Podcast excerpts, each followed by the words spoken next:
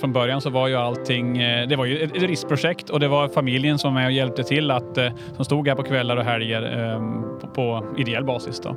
Och då var ju såklart mor och far väldigt viktiga men också mina systrar som var med liksom i projektet från början och eh, Mattias och Elins man. Mycket välkommen till Härnösandspodden där magasinet Jippi Härnösand vill berätta mer och längre om någon vi har skrivit om. En podd där vi kan låta folk prata till punkt, där vi får lära känna Härnösands doldisar och kändisar. I Härnösandspodden får ni läsa det som står mellan raderna i Jippi i en uppriktig och gemytlig och nyfiken form. Dagens gäst är Jon Hillgren, Härnögin-grundaren som bor granne med destilleriet och besöksanläggningen ute på Dala. I den här lilla byn bor Jon med fru och tre barn samt en hund, hönor och får nu sitter vi ute hos Härnö Gin ute i Dala. Hönorna kacklar och Jon Hillgren sitter framför mig. Hejsan! Du kan kanske beskriva Dala bäst. Hur ser det ut här? Ja, men det är en liten by på landet, tio minuter utanför Härnösand. Det är, eh, det är grönt just nu, det blommar som bara den. Det är röda hus, vita knutar, som det ska vara. Svensk landsbygd. Och hönorna förklarar de också lite grann, som står och kacklar. Ja, de är lite upprörda här. här. Jag vet inte om det var för att det dundrade förbi en lastbil alldeles nyss kanske. Men eh, de är väl ett tiotal meter från oss och spanar in oss nu. Och så finns det mer djur här också på gården, eller hur? Ja, vi har gotlandsfår och vi har eh, grisar också. Men framför allt, det här Härnö Gins destilleri ligger. Um, destilleri, det är ju också kontorlokaler och uh, hur presenterar du hela anläggningen? Ja, men vi har ju ett destilleri här som du säger där vi har all produktion av hernyn. Allt från destillering till buteljering, etikettering, eh, korkning, hettning och sen på pall och härifrån. Plus att vi har då eh, vuxit så pass mycket så att vi behöver ett, ett, en kontorsbyggnad och under den har vi även en restaurang då, som vi öppnar upp här i sommar. Det kom ju in en lastbil här precis. Det är ju en aktiv dag det här, för här har ni grupper som är inom för att en kryssningsbåt är inne. Eh, och så kom det en lastbil. Vad kommer den lastbilen med? Den ska nog hämta faktiskt. Den ska gå en pall till om det var Slovakien eller Slovenien, men något av de två. Och så kommer det snart några bussar också som ska, som ska hämta gästerna här. Precis, Viking Line gör sin, första, sin premiärtur till Härnösand idag och vi har ett par busslaster med människor här då, som sitter i ett gäng i destilleriet och ett gäng i restaurangen med provning. Då måste du nästan beskriva den vägen här. Jag tänker, är den anpassad till sån trafik? Jo då, eh, man vill väl kanske inte helst möta en buss eller en buss och lastbil ska väl helst inte möta varandra. Men, men just nu är det ju, ska vi kalla det sommar och, och då går det ganska bra. På vintern kan det vara lite klurigare. Lite grann om Jon Hillgren då. Efter gymnasiet och värnplikten reste du till London och för att studera statsvetenskap. Eh, och för att kunna finansiera det livet i London har jag då hört och läst så tog du jobb som bartender och, och fick upp ögonen för gin. Men det var först när du hade flyttat hem till Sverige igen och hade jobbat tio år som byråkrat som intresset tog fart. Och 2011 så grundades, grundade du Härnö Gin i Dala utanför Härnösand. Varför här i Dala? Nej, men jag är från Härnösand och eh, efter att ha jobbat utomlands ett, ett bra tag då så kände jag att jag ville hitta, hitta hem och, och hade den här utbildningen i bagaget. Hade jobbat ett år på ambassaden i Saudiarabien och hittade helt enkelt ett jobb i, i Härnösand. Då. fortfarande då som byråkrat, statsvetare, jobbat på Länsstyrelsen. Eh, intresset för, för gin fanns men inte affärsidén riktigt än. Då. Eh, vi köpte ett hus, jag och min fru, inne i Härnösand och den här idén började liksom spira. Men det var först när vi hittade ut på landet som jag bestämde mig för att här ska vi bygga. Då, då fanns hela affärsplanen klar men, men inte platsen. Och eh, är det några nackdelar tycker du att ni började här och fortsatte här? Alltså, logistiken är ju lite en utmaning men nackdelarna, alltså fördelarna överväger ju nackdelarna med råge. Ja, berätta om fördelarna. Men att kunna sälja en plats är nog så viktigt som att kunna sälja en produkt. Det är svårt att sälja en anonym produkt utan personer bakom och utan en plats bakom. Och här har vi ju ett, ett helt gäng med härliga personer och vi har en helt underbar plats som vi kan visa upp i, i världen. Då. Men vad är det, är du, växte du upp här på Dala? Nej, utan jag är uppväxt inne i Härnösand. Vi hade ingen anknytning hit ut, jag och min fru. Utan det var mer att vi sökte oss en röd idyll och, och fann den då vid tillfälle. Och det är det här huset vi sitter vid idag? Precis. Mm. Det är ett rött, rödmålat hus. Det ser väldigt harmoniskt ut. Det är som en gård här med som sagt både djur och uh, barn inne i huset. Du har tre barn och fru. Ja, ja tre barn och fru och en hel hop med djur. Och du bor alltså granne också med destilleriet. Um, har du någonsin fritid? Jo men det har jag faktiskt mer fritid nu än, än från början. Då. Det, det, har jag. Sen har jag ju ingenting emot att jobba. Jag jobbar ju med mitt intresse också för den delen. Så att jag har ju både varit inne både lördag och söndag här, den här ja, för, slutet på förra helgen då, och eh, jobbat eh, i och med att det kommer en sommar där många vill ha just våra produkter. Då. Nej men jag, jag gillar det och eh, jag prioriterar jobbet, jag prioriterar min familj och så har jag väl något annat fritidsintresse. Men ja, vad är det för fritidsintressen du gör då? Ja, men det är skog och natur, eh, skidåkning, alltså allt där kan, jag kan umgås med barnen och familjen. Får du tid till att umgås med gamla vänner? För det kanske du har här i stan? Jo, men det har, eh, har jag väl tid till. Sen är ju många av mina barndomsvänner då utflyttade så att vi tar väl, det blir väl ett sjok när vi väl träffas då, här eller på andra orter. Men när du nu säger att du började jobba idag klockan fem, hur ser den här arbetsdagen ut för dig? Nu börjar jag inte jobba fem varje dag ska jag säga. Men, men, eh, nej, men vi har ju en helt buteljeringslogg att hinna kapp. Alltså vi ska få fram väldigt mycket gin innan, eh, innan vi går på semestern i juli. Då. Och det betyder att jag eh, började, slog igång alla maskin, allt maskineri som handlade om buteljering i morse. Och sen började buteljera också. Det alltså handlar om att få ginet i flaskan. Destillera sprit är ganska enkelt. Eller destillera gin. får det i flaskan, det tar tid och det tar plats och det tar resurser. Ja, buteljera, vad gör du då? Jag opererar en maskin där, där, eh, man fyller flaskorna helt enkelt. Ehm, man, man lastar på flaskor, man fyller flaskorna och sen ser man till att de försluts och eh, numreras. Och så efter det, vad händer då? Ja, men sen sätter vi det på pallen och så inväntar vi de här ordrarna om vi inte redan har dem och så sen kommer det då lastbilar och hämtar från, oftast är det då svenska speditörer men det kommer utländska chaufförer också och hämtar upp och så åker det dit det ska helt enkelt. 30 olika länder. Eh, idag, eh, när du hade gjort den här eh, i fabriken, kan man mm. kalla det för? Ja. ja. När, när du var färdig med jobbet i fabriken, vad gjorde du då? Ja, vi har haft en hel del planering, veckoplanering här. Vi kommer att ha ett ledningsgruppsmöte i eftermiddag och sen förbereder vi morgondagens destillering. Vi har valt att inte destillera just idag med tanke på att vi har den här, de här busslasterna från, från Viking Line. Då, så att vi förbereder morgondagens destillering. Du växte upp i Härnösand. Du har eh, med dig familjen också i uppstarten av Härnö Gin. Det är mamma Yvonne, pappa Leif, tvillingsystern Elin, stora systern Anne ja, och så tvillingsystern Elins man har också varit involverad. Och alla har varit engagerade i Härnö Gin, kanske fler familjemedlemmar också. Ehm, Ja, så, så, är det ju och från början så var ju allting, eh, det var ju ett, riskprojekt och det var familjen som med och hjälpte till att, eh, som stod här på kvällar och helger ehm, på, på ideell basis då.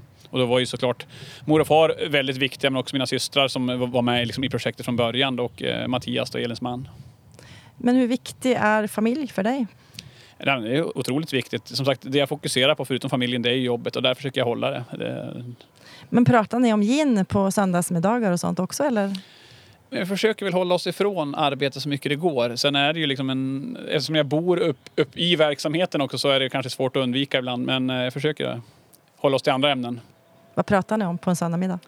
Oj, vad pratar vi om på en söndagmiddag? Men det kan vara allt möjligt. Just nu är det såklart stundande semester här då, vad vi ska göra då eh, i de här coronatiderna och vad vi ska hitta på med barnen. Fem snabba frågor. Vilken pub sitter du på om du vill känna dig som mest avslappnad? Oj, ja, men nu på, under det senaste coronaåret, de få gånger jag har varit ute så har jag varit på APA i Härnösand. Otroligt härligt ställe. Vilket telefonsamtal tar du alltid? Alltid för familjen, det tar jag alltid. Eh, sen försöker jag svara så ofta det bara går. Men eh, är man, om, man, om man mötestäta dagar så är det ju svårt att hinna med allt. Men då försöker jag ringa upp istället. Är du morgon eller kvällsmänniska? Jag är morgonmänniska. Vad får dig att gråta? Oj, ja, det, det, det, vad får mig att gråta? Alltså det händer då och då. Det kan vara en film, även om man nu inte ser på film så pass ofta. Men eh, jag kan skratta till jag gråter ibland. Det är väl kanske det oftaste som händer. Eh, och det, både, både hemma och på jobbet händer det. Vi har väldigt skönt arbetsklimat på jobbet och, och eh, ehm, ja, så där händer det titt som tätt. Att tårarna sprutar? Ja, ibland får man hålla tillbaka.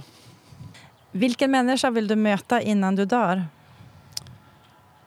Oj, jag har egentligen ingen sån där den här måste jag träffa. Utan eh, jag vill helst träffa liksom, eh, släkt och vänner som jag har idag eh, så mycket jag kan. Jag har ingen sån där liksom, idol eller man ska säga, som jag bara måste träffa. Utan mina nära och kära vill jag träffa så mycket som möjligt. Vad tänker du var det viktigaste du lärde under uppväxten? Oj, eh, svårt. Men alltså ta ansvar har ju varit en del av eh, stor del av uppväxten och på ett, på ett, bra sätt om jag får säga så. Vi har fått stor frihet, jag och mina systrar, att eh, hitta på det vi vill inom någon sorts rimlighetsgränser. Vad var det du, viktigaste du lärde dig under studietiden? Oj, får man svara att ha roligt? Men det var väl det som var fokus. Självklart var det bra med en utbildning. Det är bra med en utbildning och har varit nyttigt i livet. Men, men eh, det jag kommer ihåg är framförallt alla roliga kvällar och dagar vi haft. Alla jag, jag och mina studiekamrater. Vad lärde du när du jobbade statligt? Oj, eh, en av de lärdomarna som jag liksom reflekterade i efterhand är att eh, jag kommer fram till att jag kan prestera så mycket mera när jag jobbar för någonting jag ja, tror på fel ordval, men någonting som jag brinner för, mig säger så. Då. Jag, jag är ju väldigt samhälls, eh, intresserad av sam, samhället och politik och så vidare, men, men eh, passar nog bättre att driva ett företag än att jobba offentligt tror jag. Åtminstone känns det så efter tio år offentligt och nu tio år i här nu igen. När du brinner så brinner du 200 procent. Ja, det brukar, kan nog eh, gå överstyr ibland, det tror jag. Hur tror du det att vara tvilling har påverkat ditt liv? Ja, men det har påverkat väldigt mycket. Jag är tacksam att jag både har en tvillingsyster och en äldre syster. Och eh, just den äldre Anna har ju kunnat sätta oss båda på plats. Och, och Medan eh, jag och Elin har väl haft en, en närare relation såklart. Det kommer väl naturligt av att vara tvilling då. Men vi umgås alla tre väldigt ofta.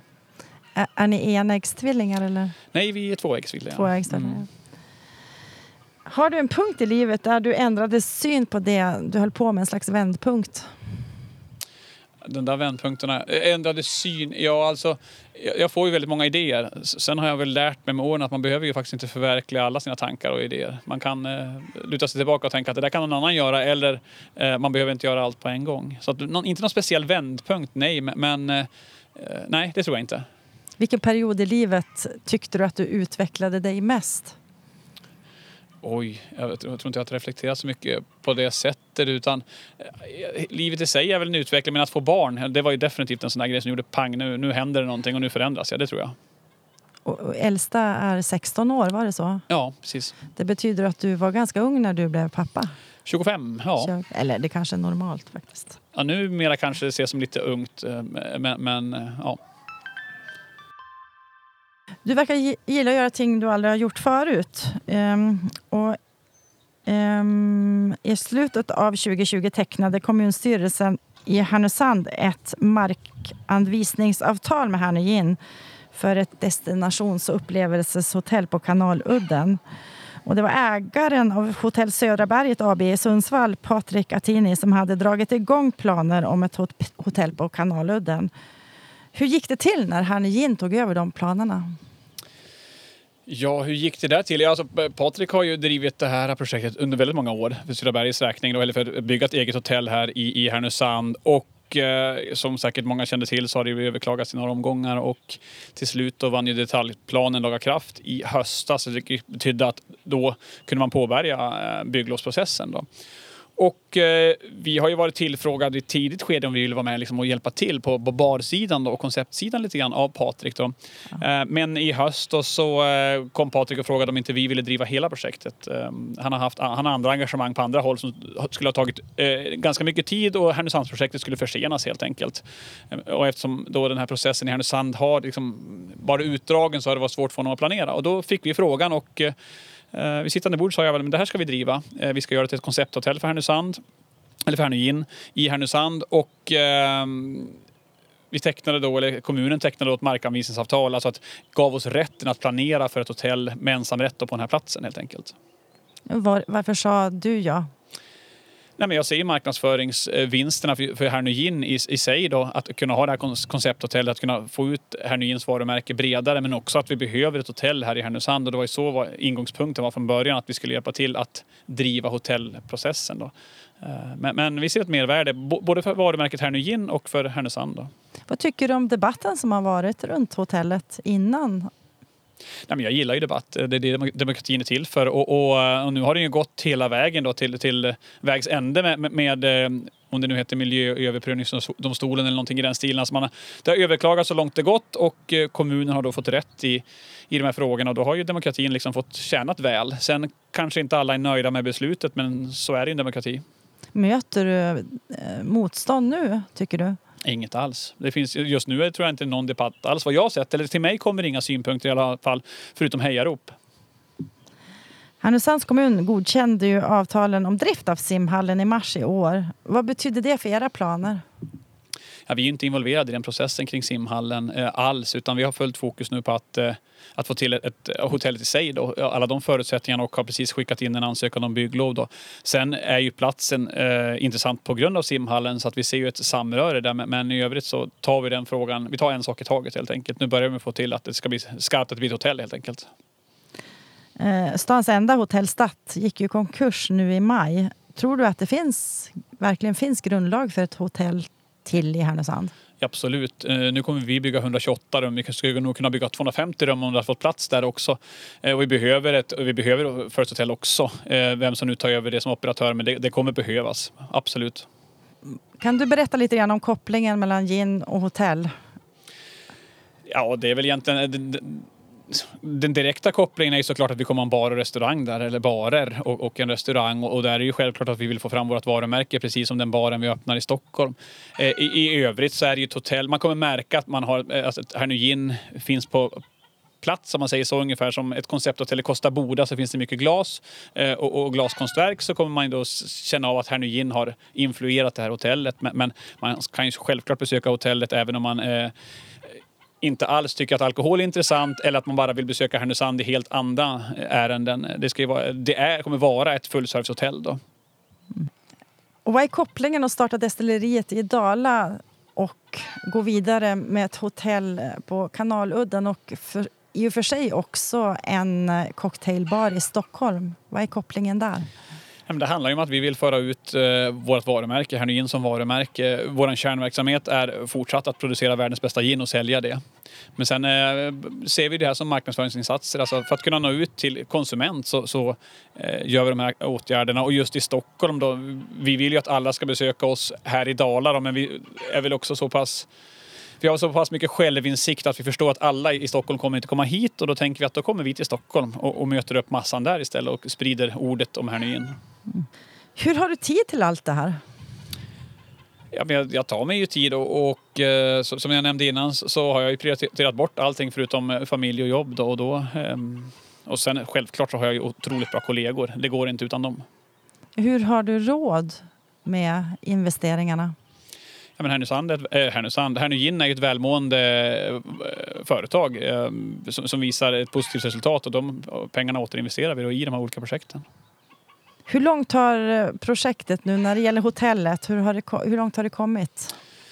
Det har kommit så pass långt att vi har skickat in ansökan om bygglov och vi räknar med ett beslut om bygglovet i början av juli. Eller vi hoppas på det i början av juli ska säga. Och eh, samtidigt så jobbar vi då med en, en upphandla, att upphandla entreprenaden, alltså själva bygget av det.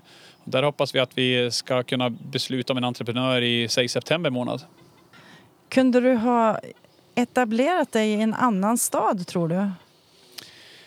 Ja, etablera ja, men eh, jag tror alltså för mig handlar det om liksom passionen för Härnösand, passionen för Härnögin och det är svårt att få fram det om det inte är äkta. Det är klart man kan skapa en produkt och, och, eh, och, och få ut den på, på andra sätt. Då. Men för mig har det varit viktigt att det ska vara liksom plats, person, eh, produkt. Det är liksom de tre delarna som är otroligt viktiga. Ja, kan du beskriva den personen för Härnösand? Varför, varför? Är det bara för att du har växt upp här?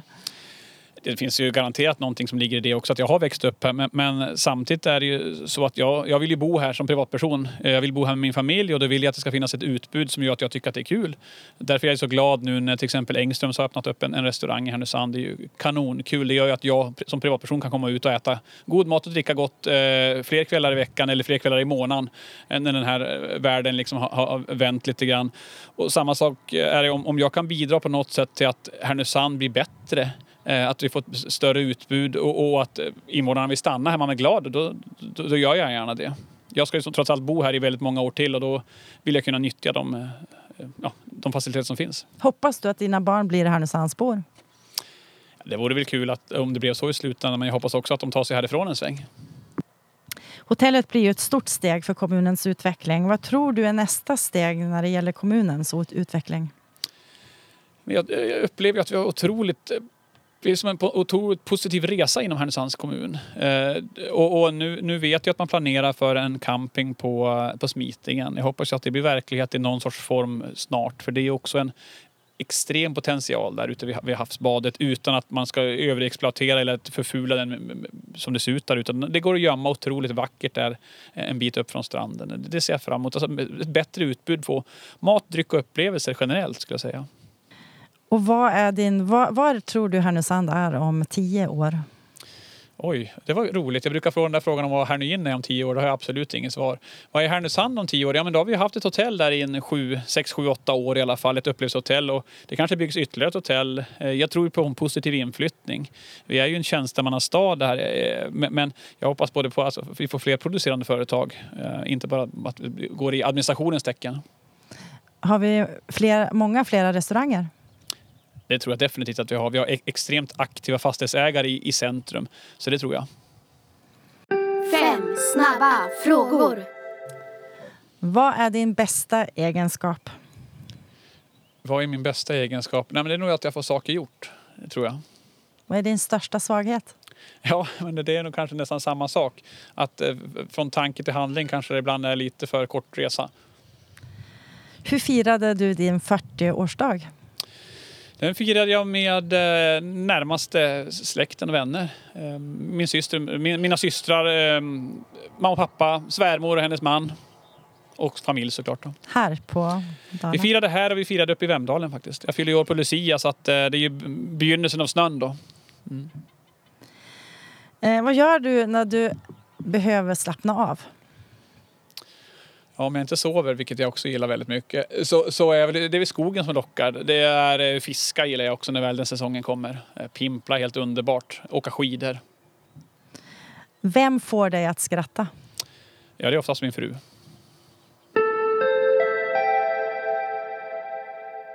Sveriges första renodlade gindestilleri i Dala är ett av de mest prisbelönta gindestillerierna i Europa, kanske världen. Du är invald i The Gin Hall of Fame och har fått pris som årets ginikon. Är det lätt att förlora backekontakten?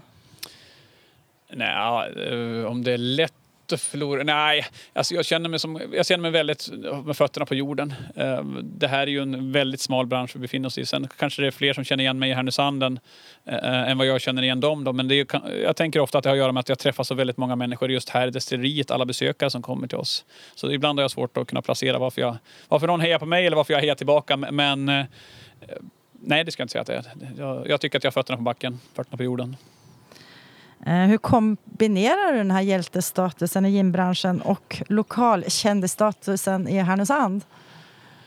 Nej, men alltså jag... Eh, lokalkändisstatus, jag vet inte om jag upplever att det är så, men det är klart jag, jag är glad av att folk eh, tycker att, att, att vi bidrar liksom till Härnösands utveckling. Det gör ju mig glad såklart. Ehm, sen att vi är någon sorts pionjärer när det gäller gin i Sverige, ja så är det ju. Vi startade ju väldigt lämpligt i, i tid och det går ju väldigt bra för oss. Och det, är, det är roligt att kunna dra den här gintrenden framåt. Lika effektiv som han driver ett föredrag driver han en intervju framåt.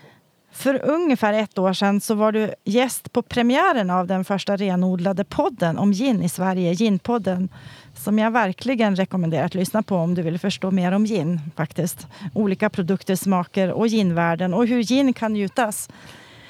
Du nämner där bland annat att ni har gjort många misstag som ni har lärt av. Kan du ge oss ett exempel? Ja, men det finns väl flera eh, saker under liksom den här företagets resa som vi har kunnat förbättra. Och, och eh, vi, ingen av oss hade ju startat ett destilleri innan.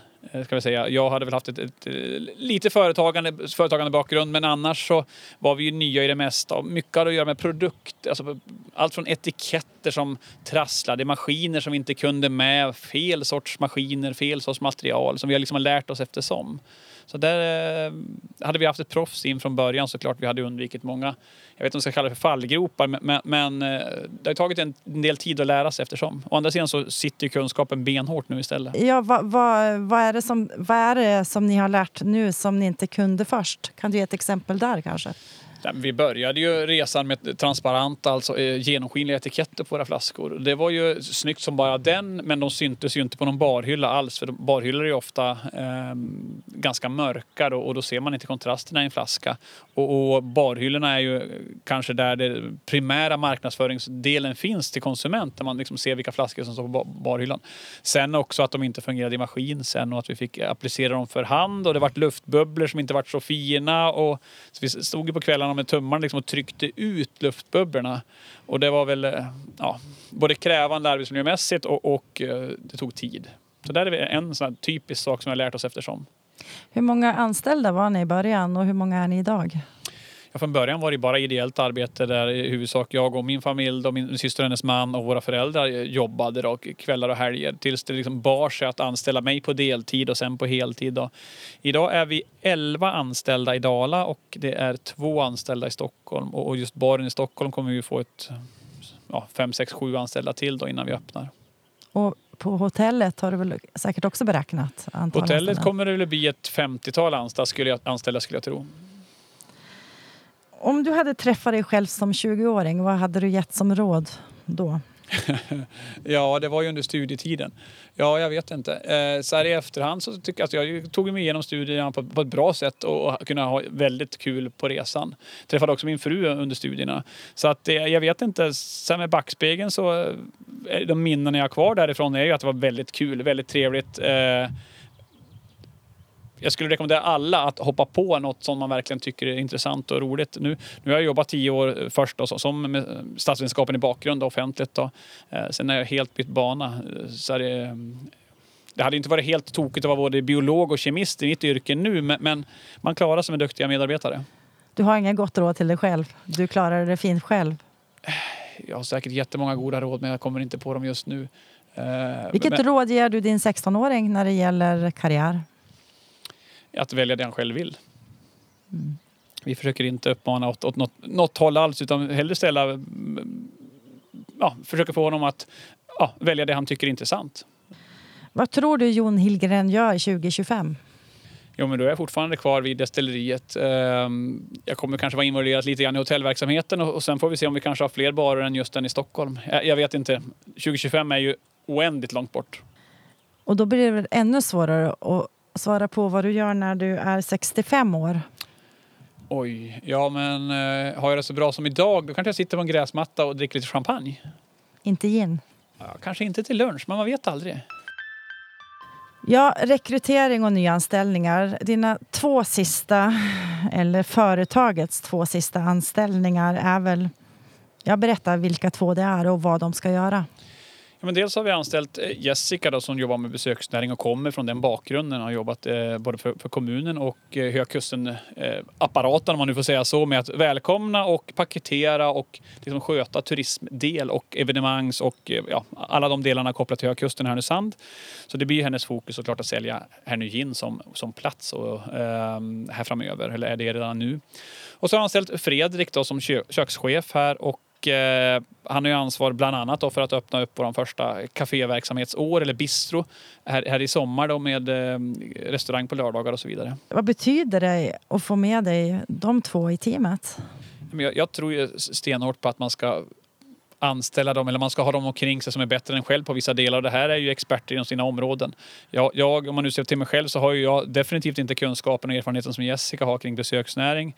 Och det har jag inte heller som Fredrik har när det gäller matlagning och eh, hela den upplevelsedelen. Så de har ju två olika upplevelseexpertiser fast olika områden. Då. Det här ska ju paketeras ihop med hela platsen. Då.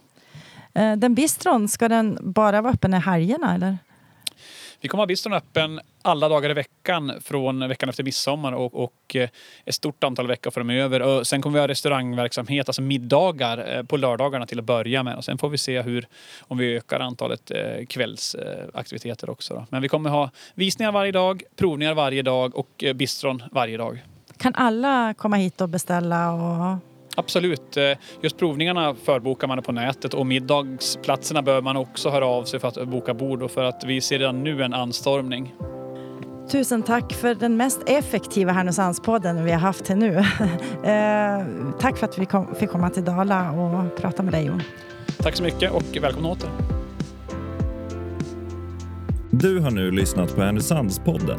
Intervjun gjordes av Karin Skarby. Ljudtekniker och producent var Martin Sundqvist på Alltid Marknadsbyrå och Joel Nyberg på Lejonbröder som även gjort musiken. Fler avsnitt hittar du på härnösandspodden.se. Vem vill du lyssna på? Tipsa oss på info at harnosandspodden.se.